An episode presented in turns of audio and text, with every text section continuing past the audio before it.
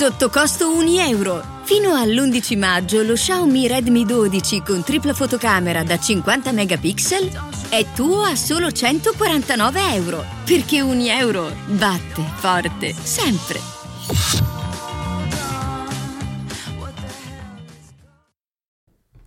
Ciao, sono Leni e questo è Vengo Anch'io Podcast.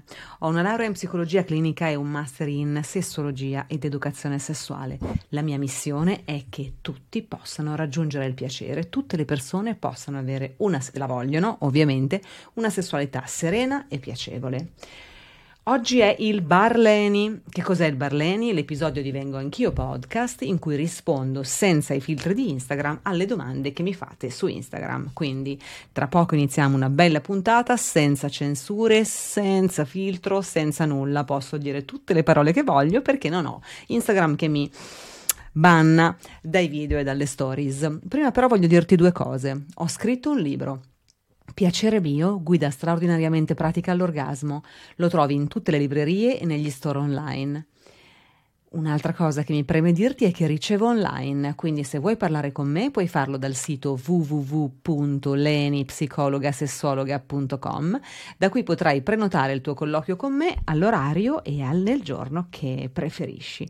Ma arriviamo al Barleni di ottobre. Ehm, sono arrivate tantissime domande, quindi è possibile che io registri, come al solito capita, due beh, perché le domande sono tante non so se riesco a stare entro i 24-25 minuti, che è un pochino la durata del podcast normalmente. Allora, iniziamo subito con un bel domandone di quelli wow. Ok. Eccoci qua. Nonostante stimolazione manuale del mio partner, rimango secca come una foglia.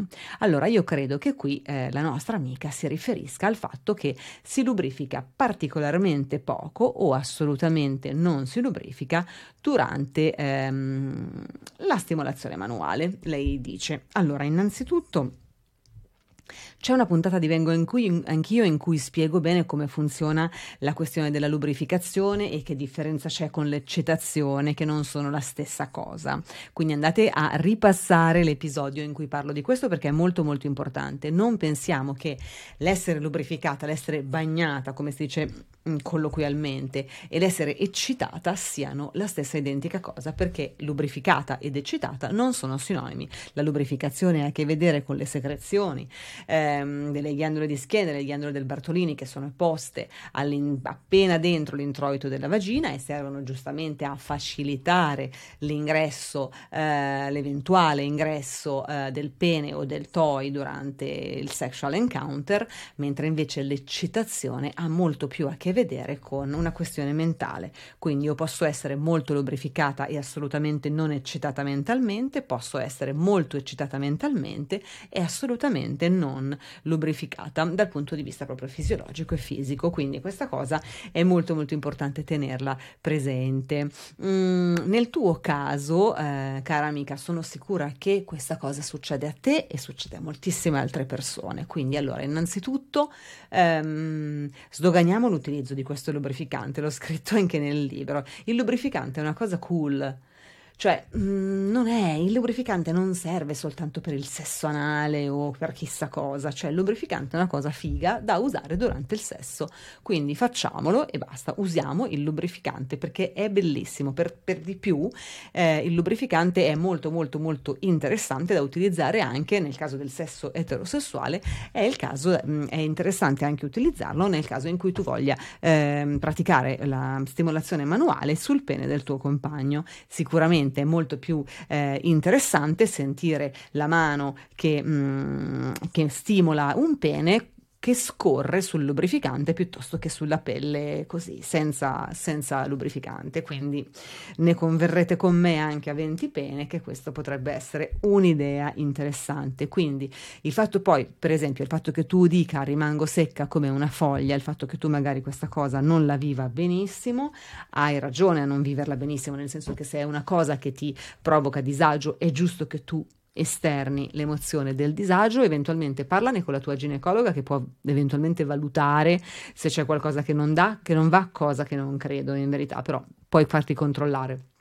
In ogni caso, con l'utilizzo del lubrificante questa cosa la risolviamo assolutamente.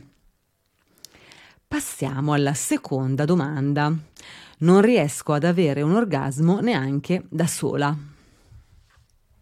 Allora, la questione dell'anorgasmia è una questione particolarmente diffusa e che è anche un po' il core, diciamo la parte più importante del mio lavoro, eh, nel senso che moltissime delle persone che vengono da me in consulenza ci vengono perché hanno grossissime difficoltà eh, o assoluta impossibilità a raggiungere l'orgasmo nel sesso di coppia così come in sede autoerotica.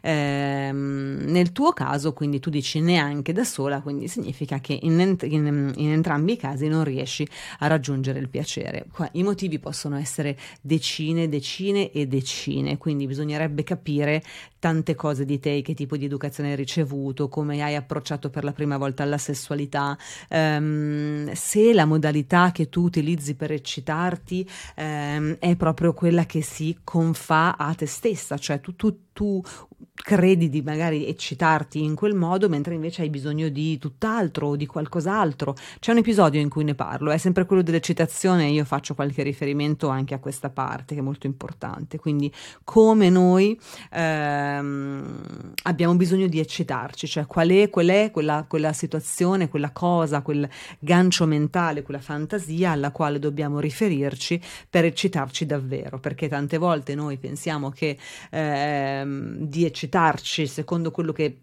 ci hanno detto, che dovrebbe farci eccitare o che abbiamo visto o che ci hanno raccontato, ma in verità abbiamo bisogno di altro. Quindi questo è importantissimo nel viaggio verso l'orgasmo, conoscere, conoscere, conoscere, conoscere a fondo noi stesse e noi stessi per capire qual è quel gancio, qual è quella cosa che ci fa eccitare. Prima cosa. In secondo luogo, il tipo di stimolazione che abbiamo bisogno. Quindi noi magari abbiamo bisogno di un certo tipo di stimolazione, riteniamo no, di stare utilizzando, di stare praticando su noi stesse quel tipo di stimolazione che riteniamo sia corretta, che però non ci porta al risultato sperato. Quindi che cosa vuol dire? Che dovremmo magari ehm, andare un pochino a fondo e eh, provare un tipo di stimolazione diversa, magari se ti sei sempre masturbata eh, con per esempio il dito medio andando verso, dall'alto verso il basso, provare invece da destra verso sinistra e magari con due dita, provare la stimolazione interna, provare l'utilizzo dei toys,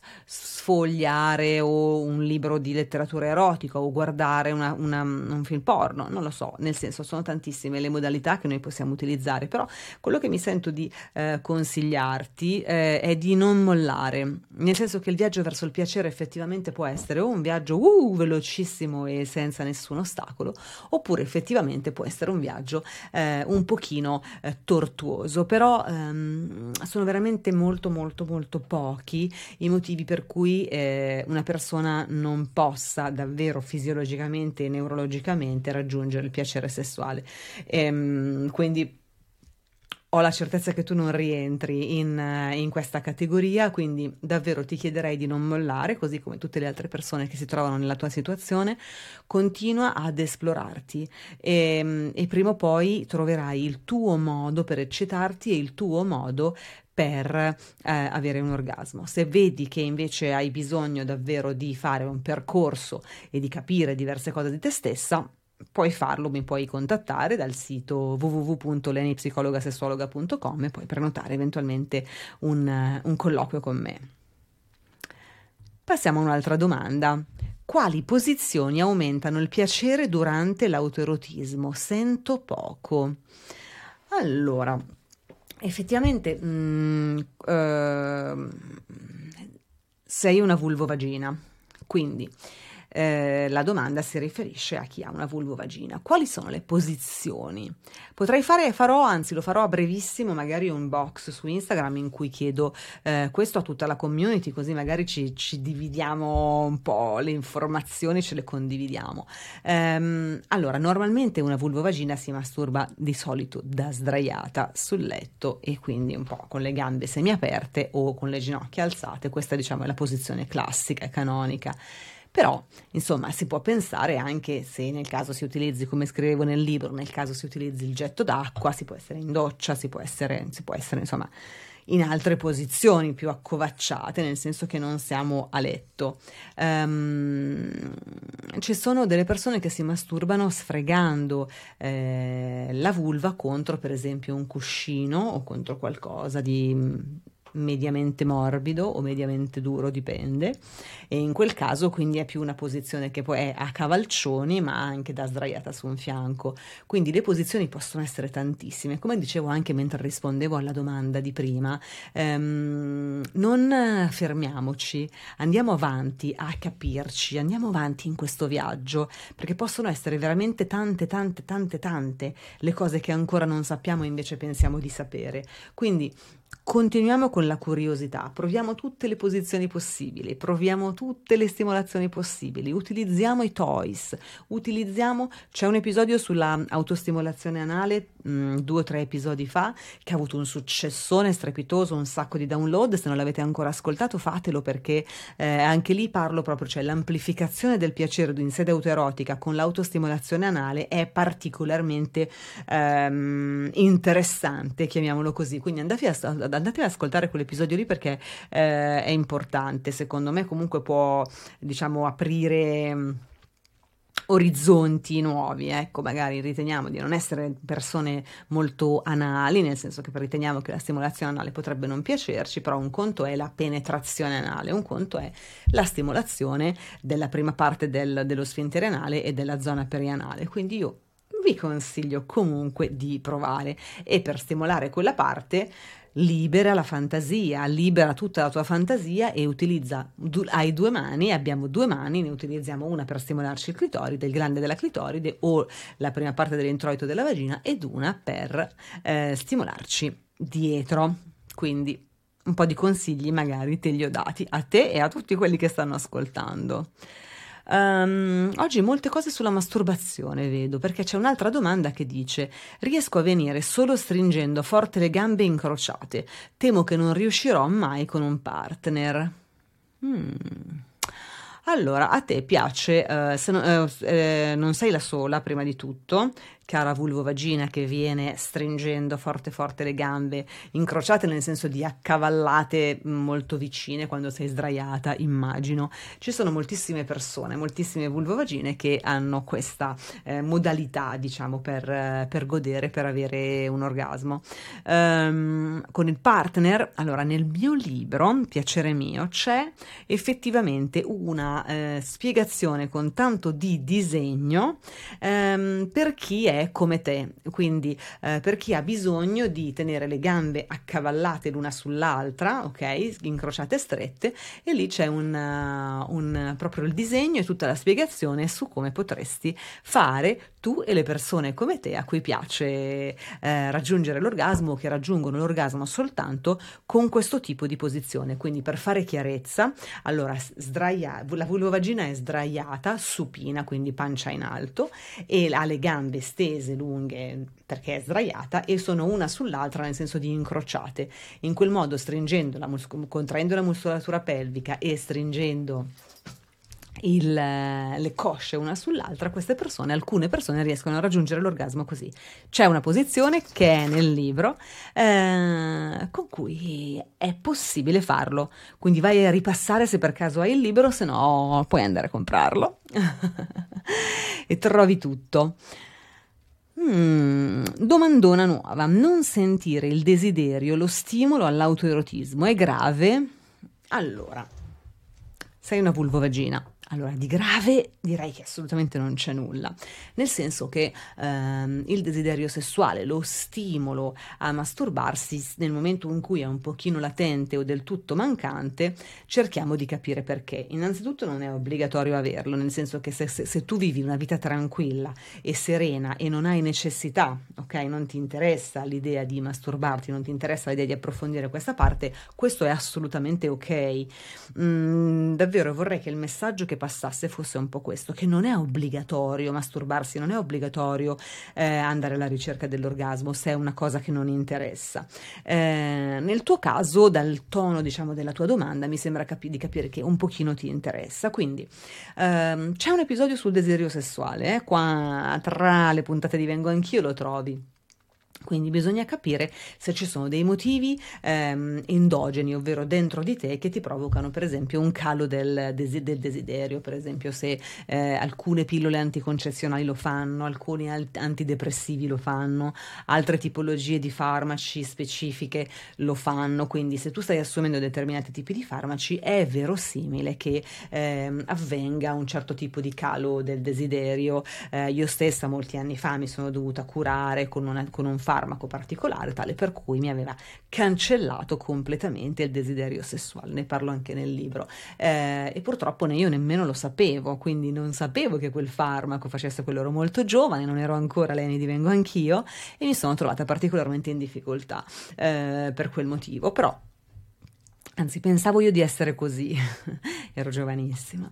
E invece no, non ero così, era la medicina che mi faceva stare così. Quindi facciamo questa valutazione nel caso tu stessi prendendo qualche farmaco. Nel caso invece tu non stessi prendendo nessun farmaco, ci potrebbe essere da parte tua un certo disinteresse nei confronti della sessualità eh, o nei confronti del metterti in gioco dal punto di vista del piacere sessuale. E allora questo disinteresse a che cosa potrebbe essere dovuto? Al fatto che non hai avuto eh, la possibilità ancora magari di fare delle esperienze sessuali particolarmente orgasmiche o delle esperienze mh, mm, autoerotiche masturbatorie particolarmente orgasmiche.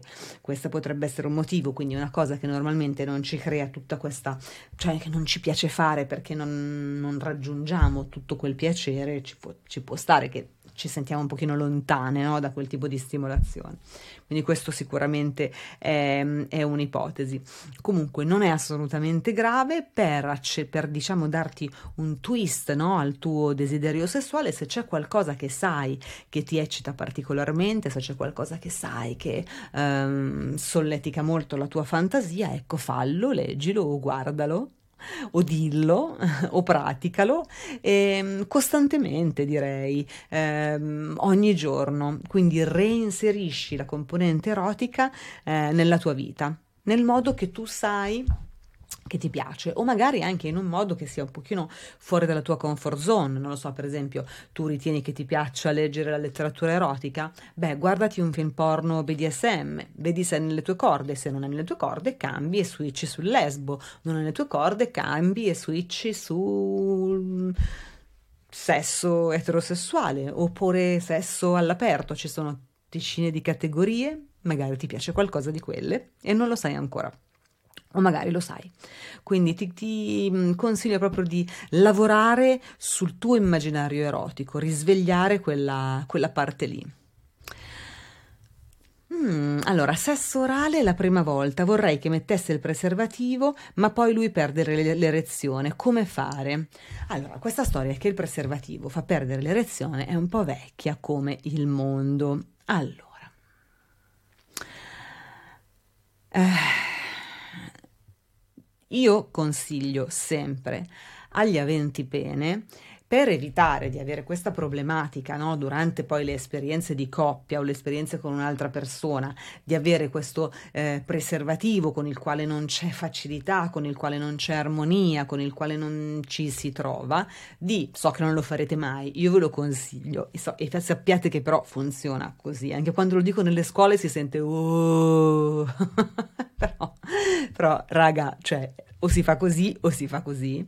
Provate quando siete da soli, e parlo agli aventi pene, provate a mettervi il preservativo quando vi masturbate. Lo so benissimo che adesso ci sarà oh, tut- in tutta Italia 70.000 persone che dicono oh ma in verità ehm, finché non prendete dimestichezza e finché non vi abituate, non capite che tipo di stimolazione, che tipo di ritmo, che tipo di intensità, che tipo di frequenza della stimolazione voi dovete avere con addosso il preservativo, quando vi trovate a dovervelo mettere addosso, Mm, l'unica cosa che, si, che, vi viene da dire è mi stringe, perdo la sensibilità, una cosa e l'altra. Di fatto ci sono dei preservativi con cui la sensibilità non si perde affatto, sono mm, sottilissimi e hanno davvero proprio la texture della pelle, della pelle umana, quindi non potete assolutamente dire che non ci sia t- sensibilità c'è la non abitudine, c'è il non essere avvezzi, c'è la non malizia ad utilizzare questa, questo oggetto che è obiettivamente un terzo incomodo all'interno della relazione, ma è un terzo della relazione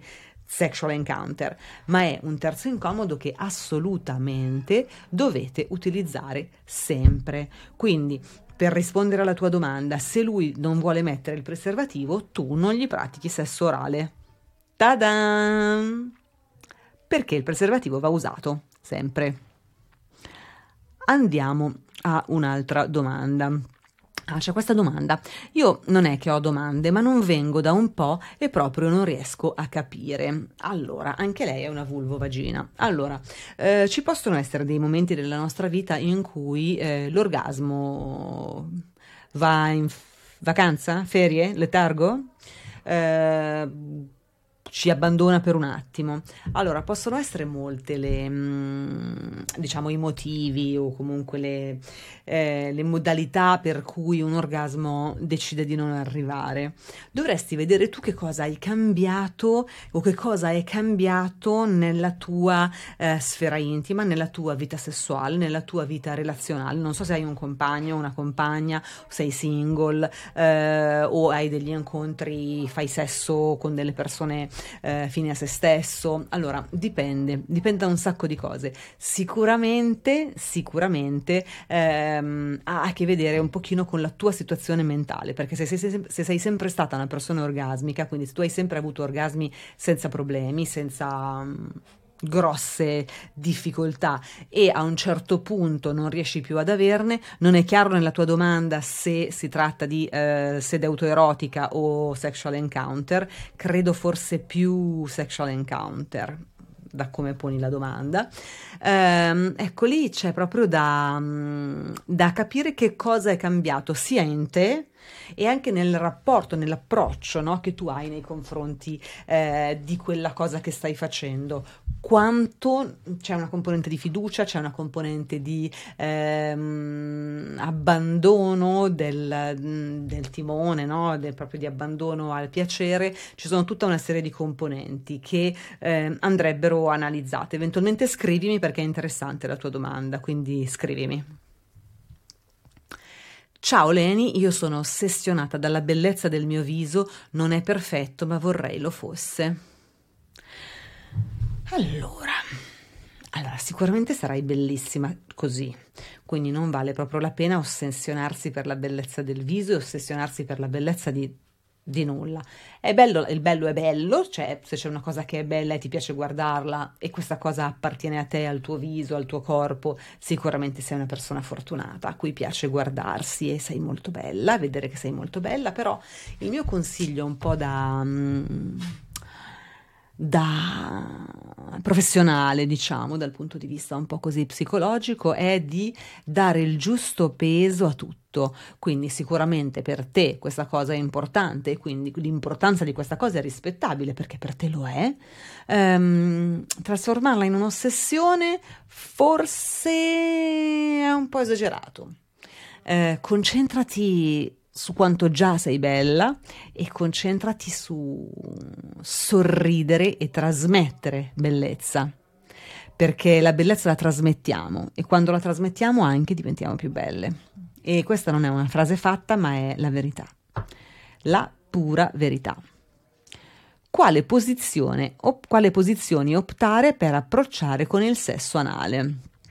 Allora, Sesso anale di cui parleremo, abbiamo già parlato un po' di volte qui a Venga Anch'io e di cui parleremo ancora e ancora e ancora perché comunque come per il sesso vaginale, come per tutti i tipi di sesso, ehm, ha bisogno di tantissime, tantissime puntate in cui parliamo delle esperienze di molte persone in maniera tale che tutte le persone si possano un pochino identificare e scoprire nuove cose. Però diciamo che eh, didatticamente, dal punto di vista proprio un po' didattico, poi anche qui sono gusti, però la posizione più ehm, consigliabile è eh, quella di stare chi deve ricevere quindi la, il, l'elemento della coppia passivo sdraiato su un fianco, l'elemento della coppia attiva, attivo dietro, tipo a cucchiaio, e la penetrazione avvenendo in questo modo dovrebbe essere quella eh, che garantisce una muscolatura più rilassata rispetto a tutte, a tutte le altre.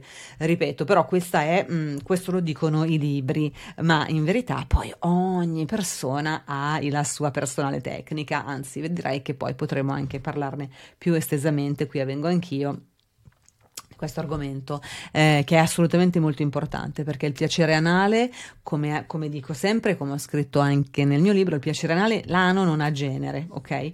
Eh, non è una questione di genere, l'ano ha una serie di terminazioni nervose, lo sfintere anale, la prima parte dello sfintere anale nelle vulvovagine, ha, um, ha t- tutta una serie di terminazioni nervose che sono super, super, super funzionali al piacere sessuale.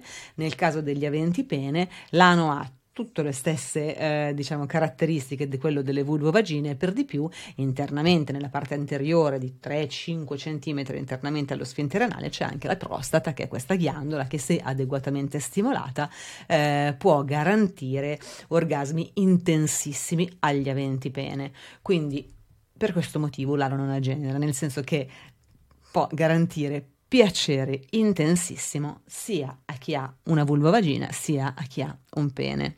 Quindi ti ringrazio molto per questa domanda perché comunque approfondiremo tantissimo eh, l'argomento. Il mio consiglio al momento è se tu vuoi approcciare stai sul fianco credo che sia la posizione che ti, che, nella quale tu eh, riesci davvero a stare più rilassata possibile e rilassare il più possibile quel tipo di muscolatura. Mi raccomando, non dimenticate mai eh, il lubrificante quando fate sesso anale e ancora di più, come, siccome il preservativo si usa sempre, ok? Sempre, sempre, sempre, sempre, anche per il sesso anale va utilizzato il preservativo, non passate dal sed- in sede penetrativa e nemmeno con le mani dall'ano alla vagina vagina. Sempre lavare le mani, sempre cambiare il preservativo. Di sesso senza preservativo nemmeno parlo perché non si fa. Passiamo alla successiva domanda. Quando facciamo un rapporto orale il cunilingus, la mia lei non viene, quando viene non la sento, è normale. In che senso non la senti? Perché se no, negli altri modi come la senti? Perché la senti gemere? Uh, non riesco a capire bene la tua domanda, nel senso che um, l'orgasmo di una vulvovagina eh, può essere abbastanza manifesto, ci sono delle modalità per capire se una vulvovagina sta avendo un orgasmo, ma non le nomini nella domanda, quindi non credo che siano quelle, quelle che vuoi sapere. Quindi tu non ti accorgi che lei viene, ma vorrei capire come fai ad accorgerti che lei viene in altre circostanze, così capisco la differenza. Quindi per favore scrivimi, scrivimi. Ultimissima domanda, perché se no andiamo troppo lunghi, siamo già a 27 minuti abbondanti. Vorrei aprire la coppia, ma ho paura di una sua reazione negativa se glielo chiedo.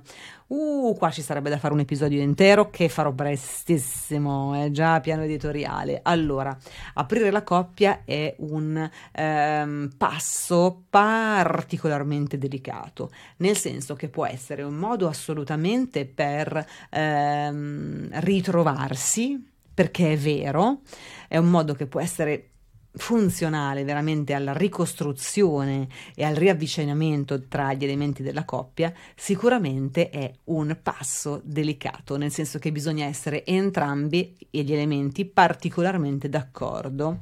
Eh, l'apertura della coppia non deve avere a che fare con la gelosia, nulla a che vedere con la gelosia, nulla a che vedere con il tradimento, nulla a che vedere con tutto questo. Si tratta soltanto di inserire un, un elemento in più o due elementi in più o entrambi eh, gli elementi della coppia vanno a esplorare quello che c'è là fuori per poi sicuramente ritornare eh, all'ovile, perché questo capita in moltissimissimi casi in cui questa cosa avviene, sicuramente occorre un certo tipo di dialogo. Quindi se tu hai paura di una sua reazione negativa, mm, mm, mm, forse non ti consiglierei di andare boom boom diretta dicendo apriamo la coppia, ma con il dialogo. Queste cose si, real- si, si gestiscono solo ed unicamente parlandone, prendendola alla lontana, lontana, lontana, lontanissima, potresti provare a capire eh, che cosa lui ne pensa, eventualmente poi alla lontanissima, per esempio, che poi non è aprire la coppia, però non è, non è la stessa cosa, però alla lontana cercare di capire che cosa pensa lui dei posti